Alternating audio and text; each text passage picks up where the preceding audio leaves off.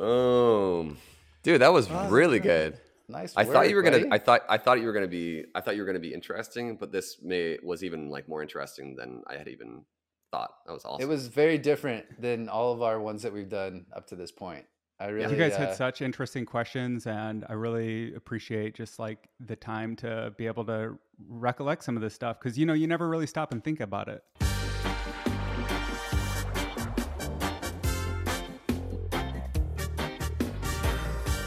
Welcome to the Find Your Freedom podcast. Our guest today is Caleb Ogden.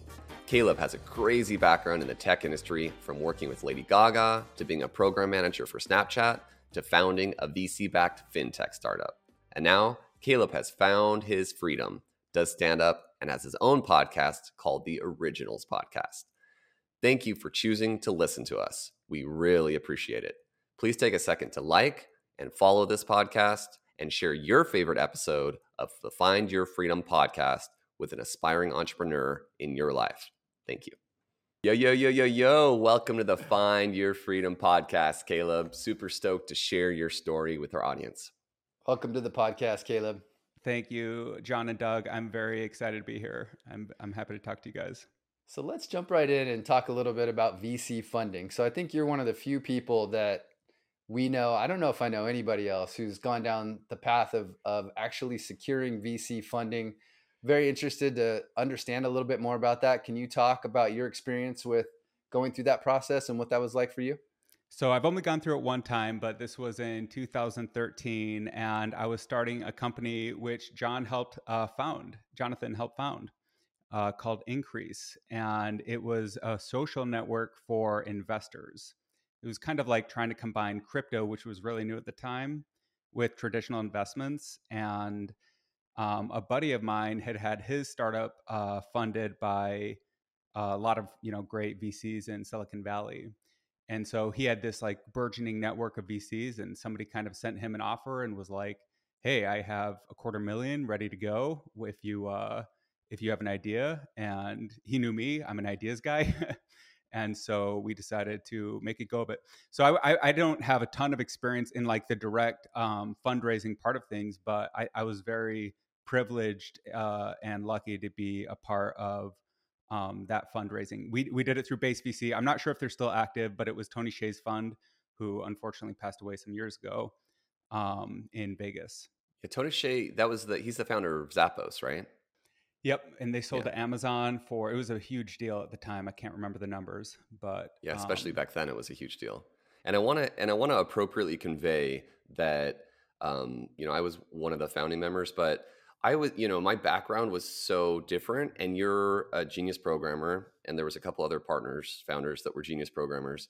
And for me, you know, I, I tried to be as engaged as possible, and really it was like this massive learning experience for me. But I was just sitting back in awe, like watching you guys being like so creative and really having this massive like uh, put together the whole game plan and everything. So I want to like appropriately convey that that uh, you know Caleb and our friend Kirk and Tyler um, and then our other business Travis. Like it was you know it was just like I felt so fortunate to be along for the ride and watching you guys really you know uh, teach me.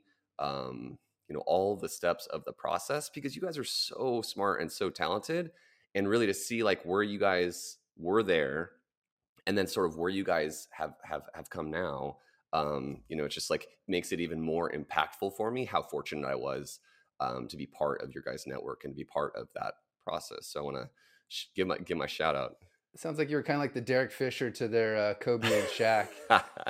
Now, going back to the VC funding a little bit, um, I'm I'm really intrigued by what that process looks like. Is it are you going into like a Shark Tank room with Mark Cuban and and and these types of high high net worth investors as part of that process, or what what does that look like? For me it, uh, it was all based around I, I was in a very fortunate position and you know definitely didn't even deserve to be quite where i was um, and it was more to do with my uh, buddy being so successful in his own ventures kirk. Um, and so the the process was like more that uh, we we were committing to be a part of this team in um, las vegas. I can't remember what it was called but Tony Hsieh had like a, a unique uh, project he was working on, which was to like bring entrepreneurs and startups to Vegas and start to rebuild. Um, I think he called it old, old Vegas. Um, and so, but it was amazing. It was an amazing experience, and I got to meet Tony Hsieh a couple times and hang out at his apartment and um, meet some other founders during that process. And just completely fortunate. I, Jonathan, I'll always remember like being in the top of a of a Vegas penthouse suite and just like talking about Bitcoin and what crypto could become, and then to see all that evolution. You know, I feel like we missed the boat a little bit with Increase. Um, I feel like we were a little ahead of our time uh, in terms of everything, the, even just the idea and getting all of the pieces in place to actually make it successful. But I could not be more grateful to have been given that opportunity by Kirk and uh, Base VC. Yeah, I think it's um I think I feel the same way. And that's kind of one of the lessons that we learn from being an entrepreneur, right? Timing is critical. Um, and then the other piece of it that you were just referring to, and I think Doug, in most of our minds, uh, you know, when we don't don't see behind the curtain of VC funding, what Caleb's describing is pretty much most of what my experience has been with people who get funded. It's like, oh, I know this person in my network and they're a valued trusted person who has been successful and people say like oh well if this person has an idea i want to put my money behind it so so i think right. that the way caleb's trying to trying to downplay it it's not really even downplaying it's just like that's kind of the way most of the business goes i think that there's one angle where people have to like come up with an idea formalize it and pitch it but i think the more common road is you build out your network of quality people and then those people get given opportunities and that's kind of what caleb i, I, I really like the for. inverse also do you know brian armstrong's story from coinbase no i know brian armstrong but i haven't heard his Oh, do you? Okay. I've hit him up with a couple cold emails every now and then. Oh, uh, awesome. I, I got one reply, but it was a long time ago. Well, I don't know his full story, but uh, he was at an accelerator. Um, what's the big accelerator? Like one of the early Y, y Combinator? Combinator? Yep. Yeah. And yeah, so um, he was like a solo founder and he had this whole vision and this whole product and what his struggle was is he had created this amazing uh, technical feat and product feat, and he needed a co-founder to help him, you know, just share the load of it, share that burden, and that's where he found Fred uh, Ehrsam, I think his last name is. Um, and so it's interesting how there's there's all these different avenues to creating a successful startup and a successful company. And but a lot of it is like you know you got to be able to have people that put their faith and confidence in you and then you have to do your best to make a return on that. So it sounds like for you the biggest the biggest takeaway was the power of your network and having someone in a in a strong position that already trusts you and can vouch for you and then connect you to the to the money yes absolutely in that way in that way i'm i'm just so fortunate uh, to have met kirk actually through uh, where I am now. I, I, did a hackathon in Austin, Texas, which is where I live. And I met his business partner, Garrett, who went on to do Shark Tank, and now he's an influencer. I think I'm sure he influenced me to try to do some similar stuff. And uh, that's where I met Kirk. And so that's how life is, though, right? It's always just like luck meets timing and preparation. And if you're all that works together, then you can kind of compound that luck and keep it going. Absolutely. Yeah. Putting yourself in a position which I don't want to like just glance over is that you were a amazingly talented programmer that you know kind of built up this skill set that was known so it wasn't like people were doing you a favor like having you as part of these different projects it's like oh like oh i need a good programmer like us with increase like caleb is going to be our best programmer like let, let's plug him in and let's just you know roll with this bad boy. So so so don't glance over the fact that you you put in you know you put in the hard work to become you know one of the best in class at what you were doing. And because of that opportunities came in front of you. So that hard work pairing with that opportunity you know once again.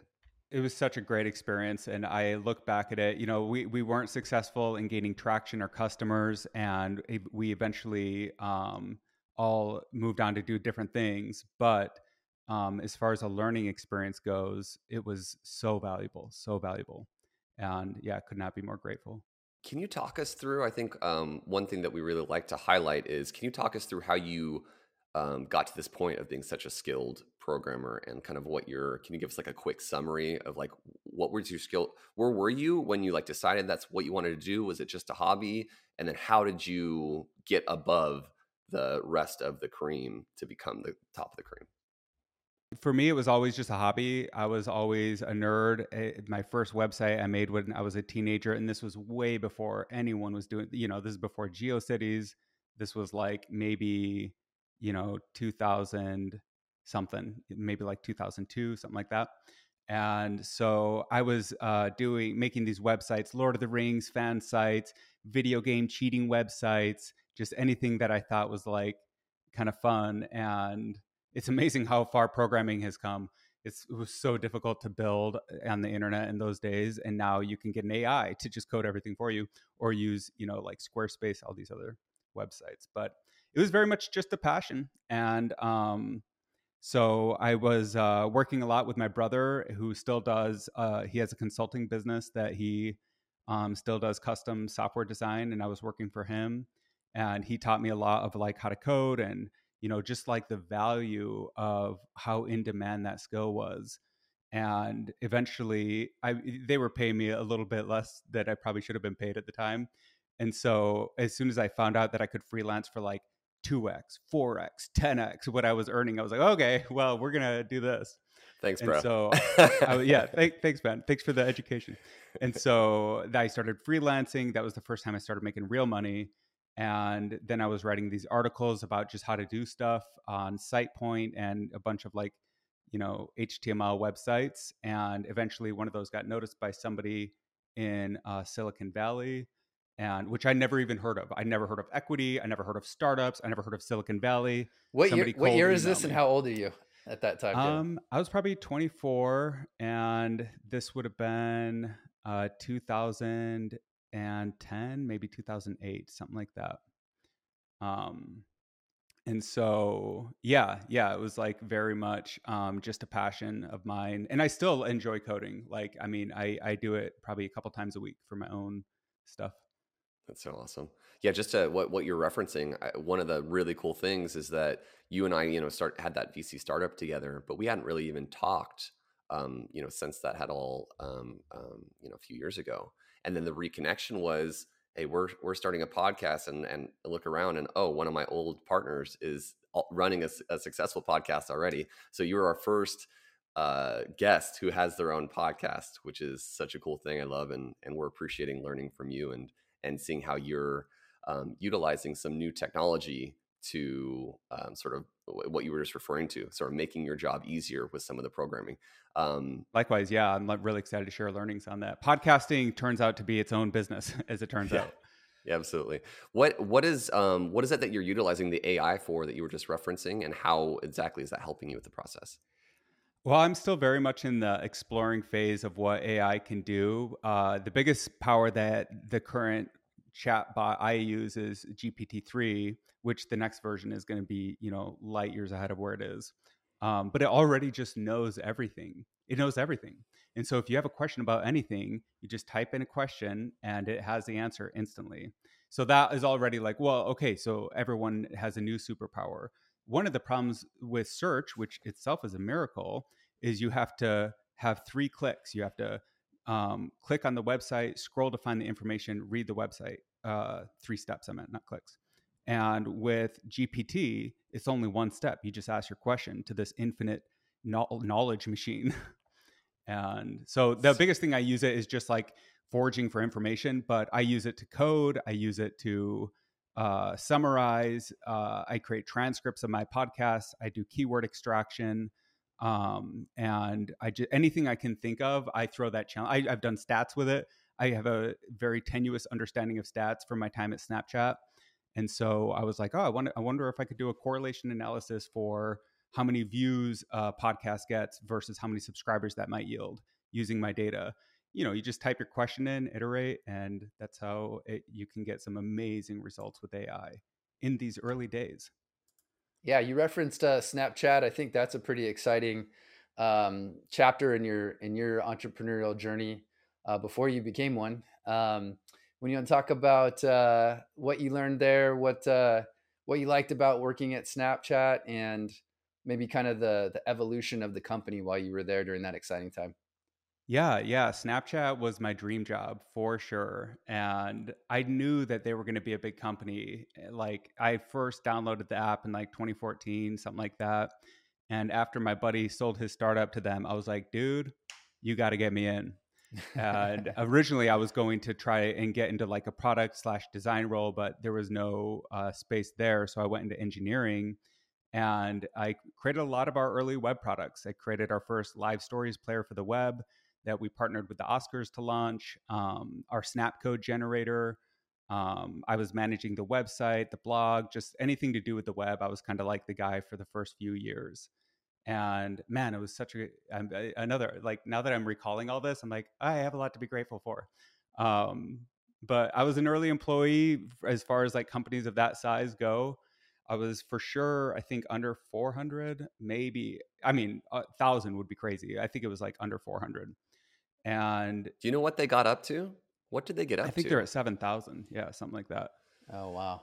That's before Worldwide. the that's before the Elon uh, Elon style rolls in. well, we were just hiring like mad. Slash city coming. Yeah, like we were. We I mean, if I had joined a month earlier, I would have been employee 150 or whatever, you know. Right. And so yeah. um, it was just this explosion of growth, and we were on Venice Beach, and it was just like this amazing creative like evan spiegel is the ceo and he's a very creative product oriented thinker and it was very important to him which I, I, I wish we were able to retain these roots as a company but you know as you scale you have to just make sacrifices and one of those was our venice culture um, this was kind of after we IPO'd. A lot of the kind of early startup vibes of the company got replaced with like, okay, we're a real company. We got an HR department we're here to make cash or whatever. I don't know, like just however those things change after you IPO. Um, but again, like just I learned so much and it was such an incredible experience. Uh, I was there for six years. Yeah, I was um, similarly. It's not a Snapchat, but an asset management company that had huge growth. I was employee number forty or something like that. And fast forward a year later, there was four or five hundred employees. So I, I remember kind of riding that wave of growth and seeing how it changes from yeah like you said like lean startup mode to all right now we're corporate. Now we do things like this and and everything needs to fit tightly into this box and you got to start here and in here and and it changed quite a bit get there. You're lucky if you get to that level though. Yeah that's true. Absolutely. Um so i think for me just hearing your story and thinking back i'm like yeah it was kind of when the company started to become a little bit more corporate and i saw less opportunity for myself to grow there, less opportunity for my for me to blossom and do all the things that I wanted to do in my career and wanted wanted more freedom and flexibility in my life. At what point did that Snapchat gig for you become less of a dream job situation and and when did you start feeling like okay, this this was great, but now I'm looking ahead and I want to be in business for myself or I want to move on to my next thing?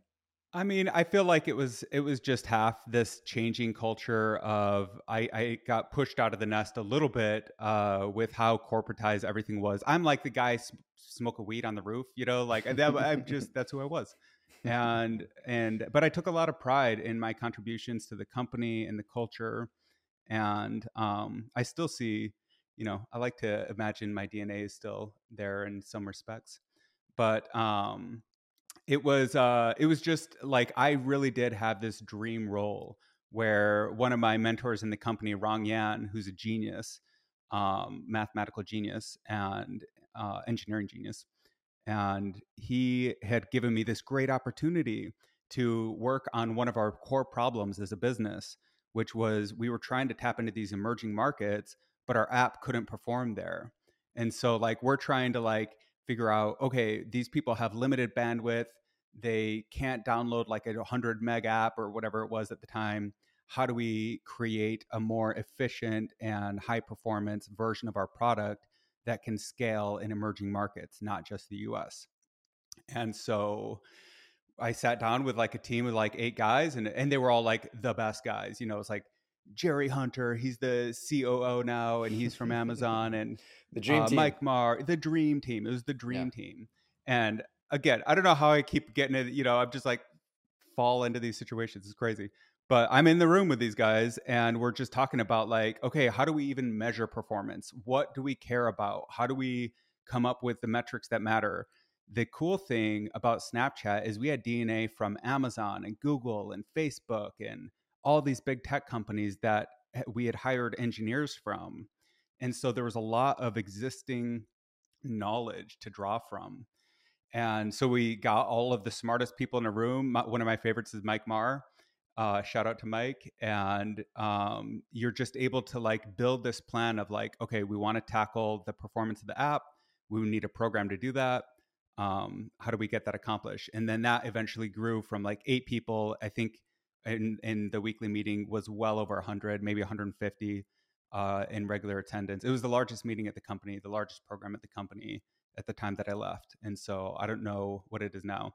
But eh, but yeah, as far as like going and doing my own thing, it was partly I had been a little bit spoiled in terms of my equity and uh, based on when you came into the company that and you know like you got to fight for yourself and and try to you know get as much as you can and so like i had i had some like uh I, I felt like I had enough, you know, uh, assets of my own to be able to take some risk, and and then the position had just changed, and and I wasn't um, I hadn't played a political game. I'm very apolitical. And I have nothing against the workplace politics. It's part of like how any organization gets structured. You're constantly doing these reorgs, and there's just you have to like network and um, make sure that you're kind of retaining your position, which I hadn't done a great job of. So my program uh, went from like me having total control and total autonomy, where I felt like I was doing my own startup, I was having my own business within the company. That's really how I felt about it. And then now all of a sudden, I've got like a boss who's telling me like what to do and what to work on and all these things. And I'm like, and I just disagreed with the priorities, and the culture was changing, and so that's kind of uh, when I left in retrospect, I, I, I would have tried to evolve my position instead of just leave because it was such a unique uh, role that I played in the in the company, and I value uh, the culture and the history of it so highly, and it's such a big part of like my own personal story that I tell myself. And so, but yeah, again, just max gratitude for Snapchat and every opportunity I was given there. From your experience of of making that decision, that difficult decision to to move on and pursue your dreams and pursue something that would give you the flexibility that you were looking for what were some of the takeaways that you could share that you think people should think about when they're as they're making that decision for themselves? It's a lot harder than it seems you know like it's i mean even if you have all the resources in the world it's still difficult to create anything and there's a lot that you get from a job that has nothing to do with benefits and compensation and cash. And if you're just looking at a job and you're like, oh, I'm just going to get paid really well, well, like maybe those people are like your, you know, I, it's a little dumb to say like your family because they can fire you. And so, like, it's obviously not. But those are the people that you spend so much time with. That might be a huge part of your social connection to the world and um, just how you're fulfilled as a person and so I would challenge anyone thinking of that of like two things. One, how can I get my thing going on the side while still keeping the correct level of contributions to warrant my position in the company instead of just like outright leaving and then two is there a way to like evolve that role into like something that can benefit both now I, I i don't know that other people will have the same experience i did where i really was like building a company within a company and as soon as that changed all the dynamics changed. Um, and so if you're just like an employee and you hate it and you hate your boss blah blah blah i never had that experience you know? I had amazing bosses amazing mentors and everything was basically uh, a dream the whole time. And so looking back i would i would just you know use caution like these things building things is hard. It's very difficult yeah, I love that. And I love the nuance that you're describing because it is such a personal thing for everyone. Um, and that's what's so interesting about what um, you know we're looking for with our with our podcast, trying to provide um, an option of gaining insight from people who have been in your position and um, and everyone's experience at their corporate job or before their corporate job is different. But what's what's cool about your story is that you know you really were in a really you know nice situation where you were still learning and still challenged and still feeling fulfillment and you were trying to find the balance of you know meeting some of your other needs.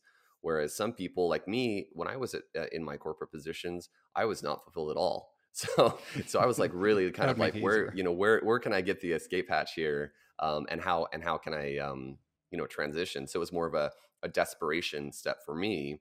Whereas there's this whole gradient of people um, there you know that are either in my position you know all the way over to your position where um, you know you can make it more thoughtful and sort of st- starting out trying your side hustle. And i think that's what we try and really get across in this podcast is that you need to find your old path but i think you really need to um, have it st- strategic and plan it out. Where are you on that scale? How much risk do you want to take? And i think that those are critical questions for people to ask themselves and not get caught up in the emotion of me i really hate my job i just need to get out and i'll figure it out or like hey like i'm looking for something that gives me more fulfillment um, how can i either like you said maybe ask yourself a question maybe in my current spot i can just negotiate do some politics and and, and sort of switch over to maybe get the um, enrichment that i'm looking for or do i need to you know start my own thing or transition to a smaller company or whatever that is? But those are the questions that i think you were really well pointing out like those are what need to be asked you don't just jump and say i want to be an entrepreneur because that's the last thing that we're trying to put, uh, put across in this podcast. Strategy is, you know, uh, essential in these things. I've never been great at it. I've always just been like, let's leap into the void and see what happens. But I hey, paid the price for that. yeah, I mean, sometimes it works and sometimes you get slammed, and I've had it happen both ways. If I was to look at like having a corporate position again, it w- I would try to see it as a partnership and I would be like, okay, I'm going to be a part of this company until the sun explodes. I'm never quitting. This is just my lifestyle. How do I build this into my life in a way that like I I'm just thrilled every day that I come to work. This is something I always used to talk about with my boss uh, before things kind of went a little sideways. Was I want to find the intersection where my interests in development match the company's needs, and in the center of that, that's where I want to perform because I know that that must exist because we're a billion dollar company and we service hundreds of millions of customers. So, like, guaranteed, what I'm good at and what I want to be better at is a need of the company. I just got to find out where that is. And then I was lucky enough to find that for years, year after year. Yeah, that's how how how long were you there? Six years. I love that, and and I want to transition a little bit now into the uh, more personal entrepreneurship side. One of the questions that we ask all the guests is, if you could define what entrepreneurship means to you. Well, I don't know if I have a great definition of my own. I like Elon Musk's of it's chewing glass and staring into the abyss. you know, like it's hard. That. It's so hard. You're alone and there's nobody that can help you with anything. And even if you have a partner, you and the partner are alone and you're like trying to like eat the elephant or drink the ocean, like it's impossible. You're never going to do it. And so it's it's a challenge. It's a you make it sound so sexy. yeah, I mean, if you're if you're willing to like sign up for some arduous labor, but then the the other half of it is you you reap benefits no matter what because you're going to be learn even if you fail, you're going to learn. And so um, there there's something about wearing all of these hats or playing all these roles where you get to really expand yourself and you get a different perspective that not many people will ever get because they're not willing to take that risk. And so I think the benefits of entrepreneurship are there win or lose.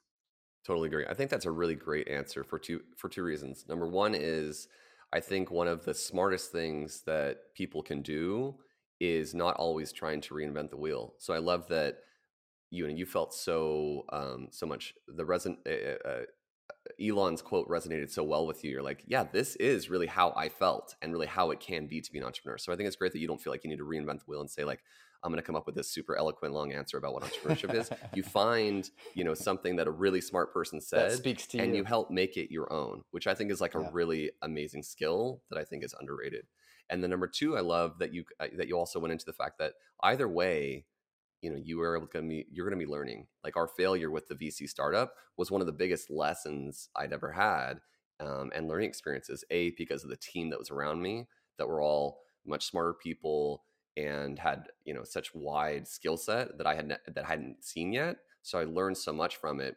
And then retroactively looking back on it and thinking like where did we go wrong? Because i really felt like that could have been a really huge company age just because of the team that was there. I mean you know, once again, like you guys had such massive skills and connections and everything that early fintech, early crypto. Right. Yeah. It potentially six months later or a year later, if it, if the timing would have been then, potentially it could have you know ha- uh, taken off. Or if we would have just stayed more crypto centric instead of trying to go full um, asset class um, status. Like looking back on that and just thinking of the learnings, and if we, um, you know, if we would have spent more time talking about those things, and you know, talking about the pivoting, but even all those conversations were such a great like experience and learning. And as you as you said, it's it was a failure, but like we learned and and and learned so much from it.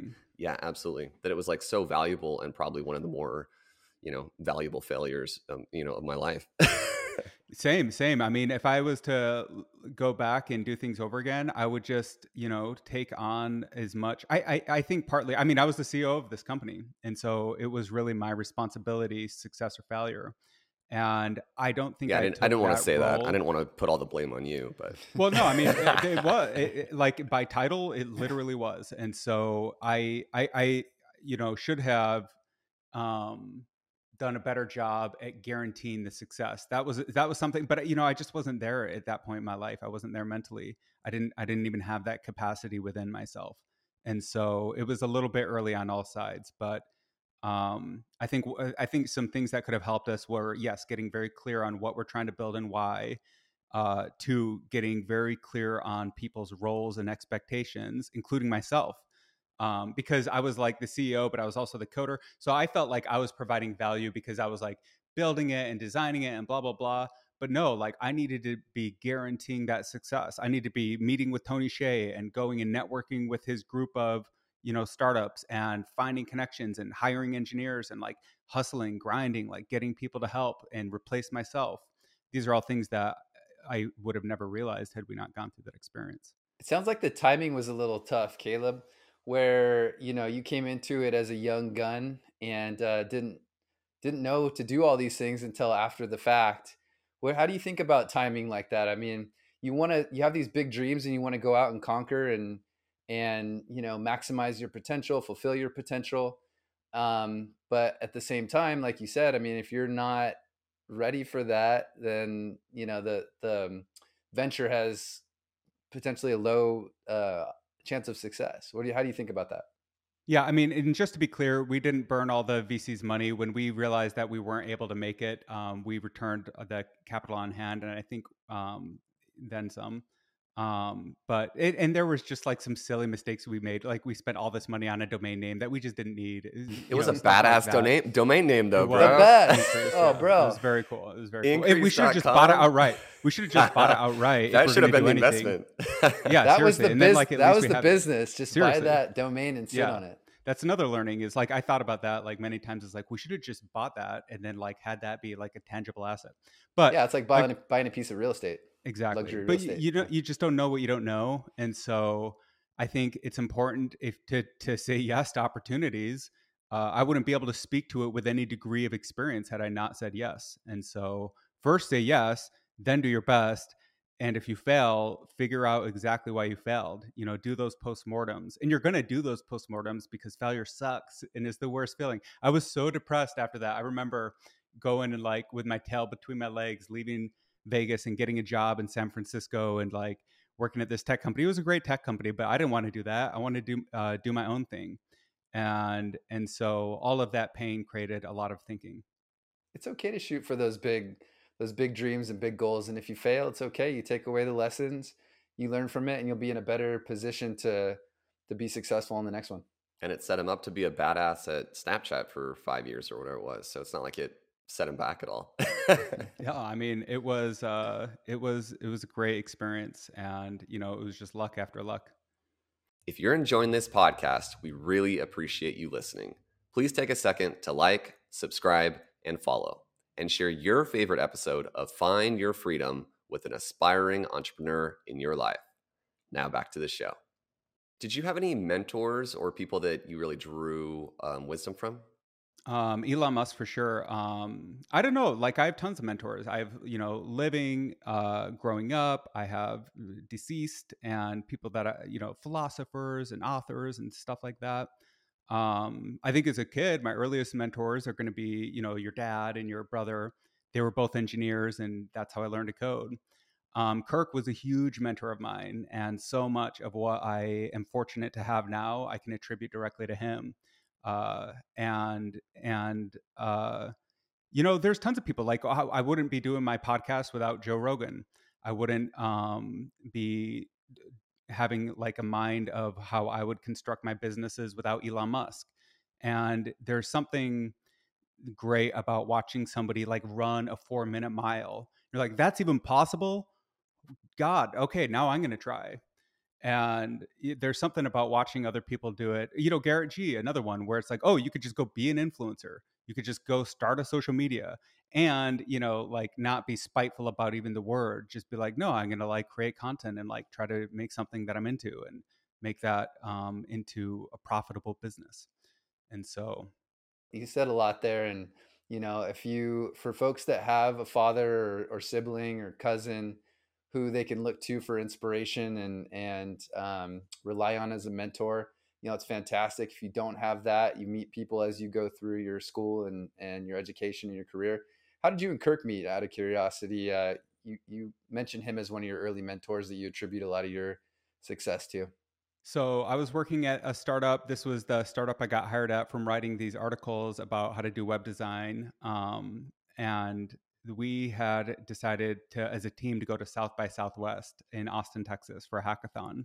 That was sponsored by Spotify, which was a you know this is 2013. Like that's a very Spotify was a very early company and and and we got to meet uh oh god i'm blanking on his name he's a very important figure uh it'll come to you you know, yeah, we'll we'll circle back to that. But anyway, we got to meet all of like billionaires and like these like amazing people through uh through that South by event. And so that's where I met Garrett and he and we kind of connected over being from Utah and we were both grew up being Mormon and that was a connection. And we actually had similar investors in uh, the in Menlo Ventures. Um, I think it was Shervin and a few other people. Uh, David Krane from Google Ventures. Um, and so we kind of like had some people that we all like were associating with at the time. They were just in the door um, in in the offices. And so I think Garrett invited me up to just hang at their office in San Francisco.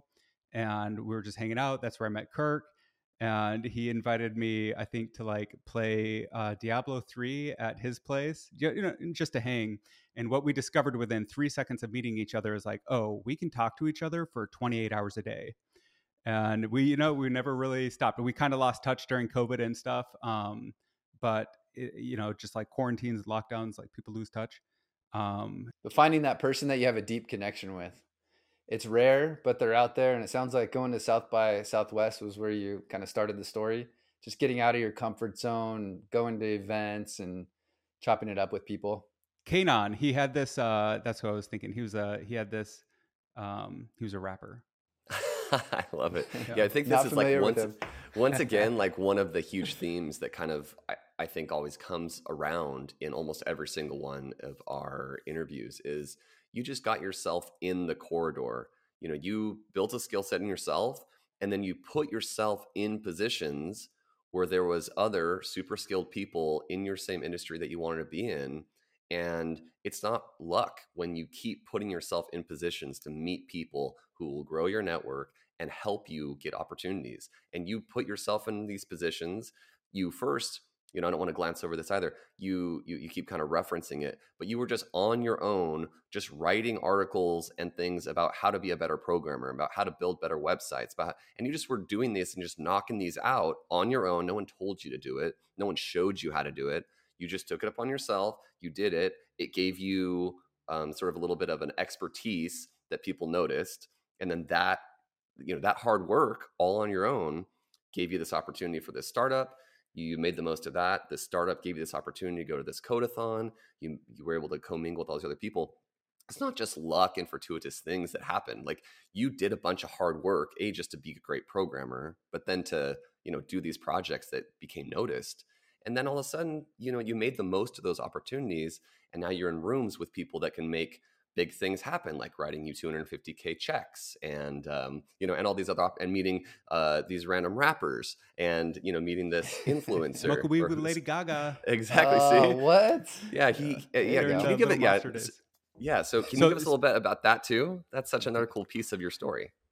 Um, I mean, I mean, it wasn't just me; like the whole team was there. But yeah, Lady Gaga w- was one of our investors in Little Monsters. Uh, the company was actually called Backplane, and um, and so yeah, like I met a ton of cool people through that. But uh, one of the things, you know, she'd send us cupcakes and just like treats to the office and stuff. But one time, she invited us to one of her shows, and we got to have like a whole backstage experience and meet her and hang out, and it was really fun. That's so awesome. So she was one of the projects that your startup was working on to build the social network for her or something. Is that how it happened? Yeah, so Matt uh, Michelson and Alex Moore were the founders, and um, they had all these different, you know, connections to, you know, big names even today. Like uh, uh, Joe Lonsdale was hanging out at the office a lot. Uh, the Winklevoss twins were hanging out. Um, got to meet all those people. Had dinner in their homes. Actually, it was amazing, amazing that any of this happened.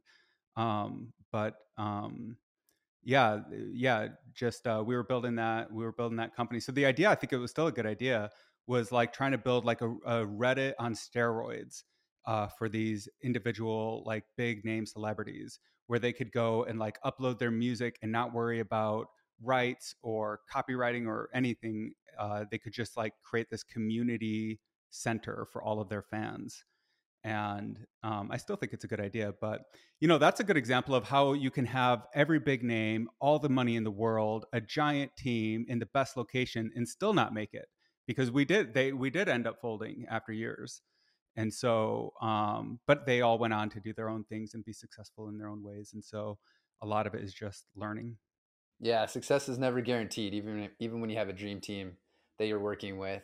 So you earlier in our conversation, Caleb ta- spoke about AI a little bit. Um, not something that that um, I know much about. I don't think Jonathan knows a lot about it either. Uh, but very interesting, and I think as um, as it progresses, obviously, it's going to become more and more a part of our world. And uh, I'm just curious to hear your general thoughts on, you know, what are you most excited about when it comes to AI? Do you find yourself in the doomsday camp? You know, a lot of people think the robots are going to come and and take over uh, human civilization. So It's where do you happen. fall, and and what are you most excited about? Um, I am a both a doomsdayer and a futurist optimistic person. I think the doomsday is for the monkey, you know, like the the organism, the animal is gone, and we're gonna get to be cyborgs, I guess. Um, but the realistic, practical thing today um, is AI. I think is just the newest platform. Like the internet is a platform. The printing press is a platform. The iPhone is a platform. You know, you don't get Snapchat without an iPhone. Snapchat depends on Apple. There's no way to have Uber unless Apple and Google exists. And so these big companies are platforms. And now we have a new platform and it's AI and it's going to do everything. So we the big evolution happened in 2012 with deep learning. And we've started to train these giant models. They're called large models. And GPT-3 is an example of that. And what's really interesting is it already knows basically everything, and we have barely begun to train it. I think they spent 4.5 million on that. They're going to spend 45 million on it. You know, like they're going to spend 450 million on it eventually in the fullness of time. And so, what I'm excited about most is how entrepreneurs take these large models and begin to customize them. So, you have the lawyer AI and the doctor AI and the finance AI and the coder AI. And every single role in society will be augmented with artificial intelligence. I think within a couple of years, I think where it's going to happen very quickly. And well, and so you just have to think about like what happens if every single person gets a assistant that knows everything in the world and never needs to sleep. And then have you guys seen this Tesla bot that Elon Musk is making? Yes. It's like That's a humanoid wild. robot. Yeah, Okay, those so old now AI uh, figures that, uh, or what was that company that started doing those a while back? Robotics. Um, that one. oh, Boston yeah. Dynamics. Yeah, exactly. So you mix the intelligence now with these Yeah. robots that can do everything. Okay, so, crazy. then you have like a robot that can go pick up the groceries and go do the laundry and go mop the floor and go take care of the garden or go grow a garden. And man, it's it, the the economy becomes unlimited, and that's where I start thinking about like, oh, we're going to need some UBI because everyone is going to be bored because there's going to be nothing to do because the robots do it all in 20 years. Yeah, the amount of free time everyone's going to have when all these monotonous jobs that can easily be done and safer and more efficiently by something else. Yeah, and it's not it's not that far off, and it's crazy what's happening already. So Microsoft announced today they're laying off 10,000 employees because they said we can use AI for some of these things. Um, and then a SaaS company just laid off people and said the same thing, like, "Oh, we're going to be looking into AI because we're pretty sure that a lot of the stuff that's been happening right now can be done better by AI." Microsoft made a large investment in OpenAI as well. I thought that's what you were referring to. Oh, well, that, but also they just did a layoff of ten thousand, and they said part of the reason is because of that. But also, doesn't Microsoft have their own AI that we don't even know like the capabilities yet? They haven't made that public, right? Yeah, these big oh, oh, companies, or, Google, or Google, and no, Microsoft, Google's AI. probably Google yeah. has its one that hasn't. So it's like this Chat GPT is a private company, but Google has one that might even be more advanced that they haven't even shown us yet. And the we'll see, Chat, we'll see. It's so crazy. We'll see what and happens. I think that that Google and these big companies, like I worked at a big company, they move slow by design, and that sets you up for disruption. So GPT could be a real disruptor, and that's why I think it's so smart that Microsoft is, you know, placing all their bets there. Now, maybe they do have like some quantum supreme AI intelligence. I don't know. Nobody can say for sure what they have um, unless you're on an insider. Um, but if I was to bet, I would say we're going to see these companies disrupted for the first time, and it's going to be disrupted by companies like OpenAI. I'm not sure on that, but that's my initial idea. Well, just look at how profitable Google has been for so long and really had a monopoly monopoly on the internet and now all of a sudden chat gpt out of nowhere can come do google's job better because you're not having to search which one meets your criteria better. It actually tells you the answer instead of finding the website and it's eh, you know it's not even been monetized yet. So it's just like all of a sudden out of nowhere one of the largest most profitable companies for the longest amount of time all of a sudden has a competitor come up be better and faster and everything about it it's just that just shows how significant of a shift this is going to be and how quickly it can happen and I would have never imagined that in six months ago, basically before I started. I mean, I talk to Chat GPT literally about an hour a day. And the only reason I stop is because I get rate limited. And that's a real thing. That's a real part of my experience. And I wonder how many people find themselves like just going and spending more time talking to the machines. But uh, yeah, if you asked me six months ago, I would be like, Google's going to be the king until the sun explodes. Like, I still think they are with like YouTube and you know Gmail and things like that. But um, as far as search goes, it, I I could not have imagined that generation like you don't need to search anymore. Searching is arduous, actually. To us, it's like a privilege. To us, it's like a miracle that you can just find this information and read an article. But to the next generation, they'll, they'll see it as laborious they'll be like, well, why wouldn't I just ask my question and get an instant answer? like, why would I have to three clicks and read? That's crazy. Why don't I just ask my maid robot to tell me everything my, that I yes, want to know? yeah, yeah. Or my army. Like, how many robots are you going to buy? Are you going to buy 10? Are you going to buy a thousand? You know, yeah. like, what if you want to build a pyramid? What if you buy 10,000? So wild. So wild. So while, while you're extremely excited, you're also part of the doomsday camp as well, you said? Yeah, yeah. I mean, this is like a little weird and personal, but I do keep having like these scary nightmares of like AI invading our heads through like some kind of Neuralink mechanism and just people becoming I don't know, like not human, whatever Mind whatever control. that means. Mind control, yeah. Yeah. Like and wow. I don't know if that means that we're all just like staring blankly into space and the whole thing is like processing some VR reality or if it means that like actually some doomsday person does figure out how to like hack everyone's Neuralinks at once and just like kill the planet. I don't know what it means, but um, I think that you just got whatever, dark over here. Yeah, yeah, it is. I, like I it. that. I, like there's some scary uh, outcomes. If you look at Elon Musk, like I always thought he was kind of like exaggerating when he would be like AI is the biggest threat. AI, you know, I've heard him say that for five years. I think he saw something way before anyone else, and uh, I now agree. It's like this, whatever it is, it's going to disrupt. I don't know how, but things aren't going to be the same. And I think in years. when someone like his, him expresses that concern, it feels like you got to at least take it a little bit validate. Uh, yeah, yeah, you got to take it seriously.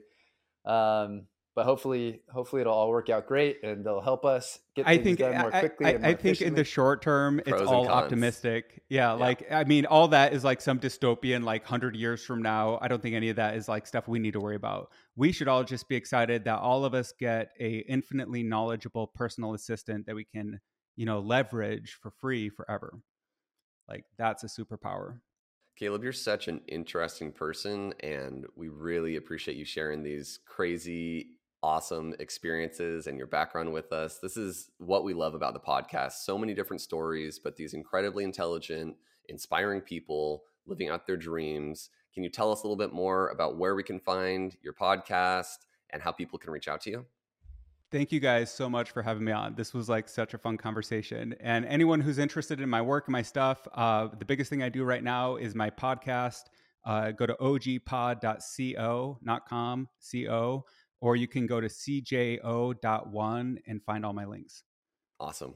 Uh, the place that we like to finish every podcast with is um, do you have any resources, podcasts, books, or other resources that you'd recommend for um, aspiring entrepreneurs that uh, want to be where you are?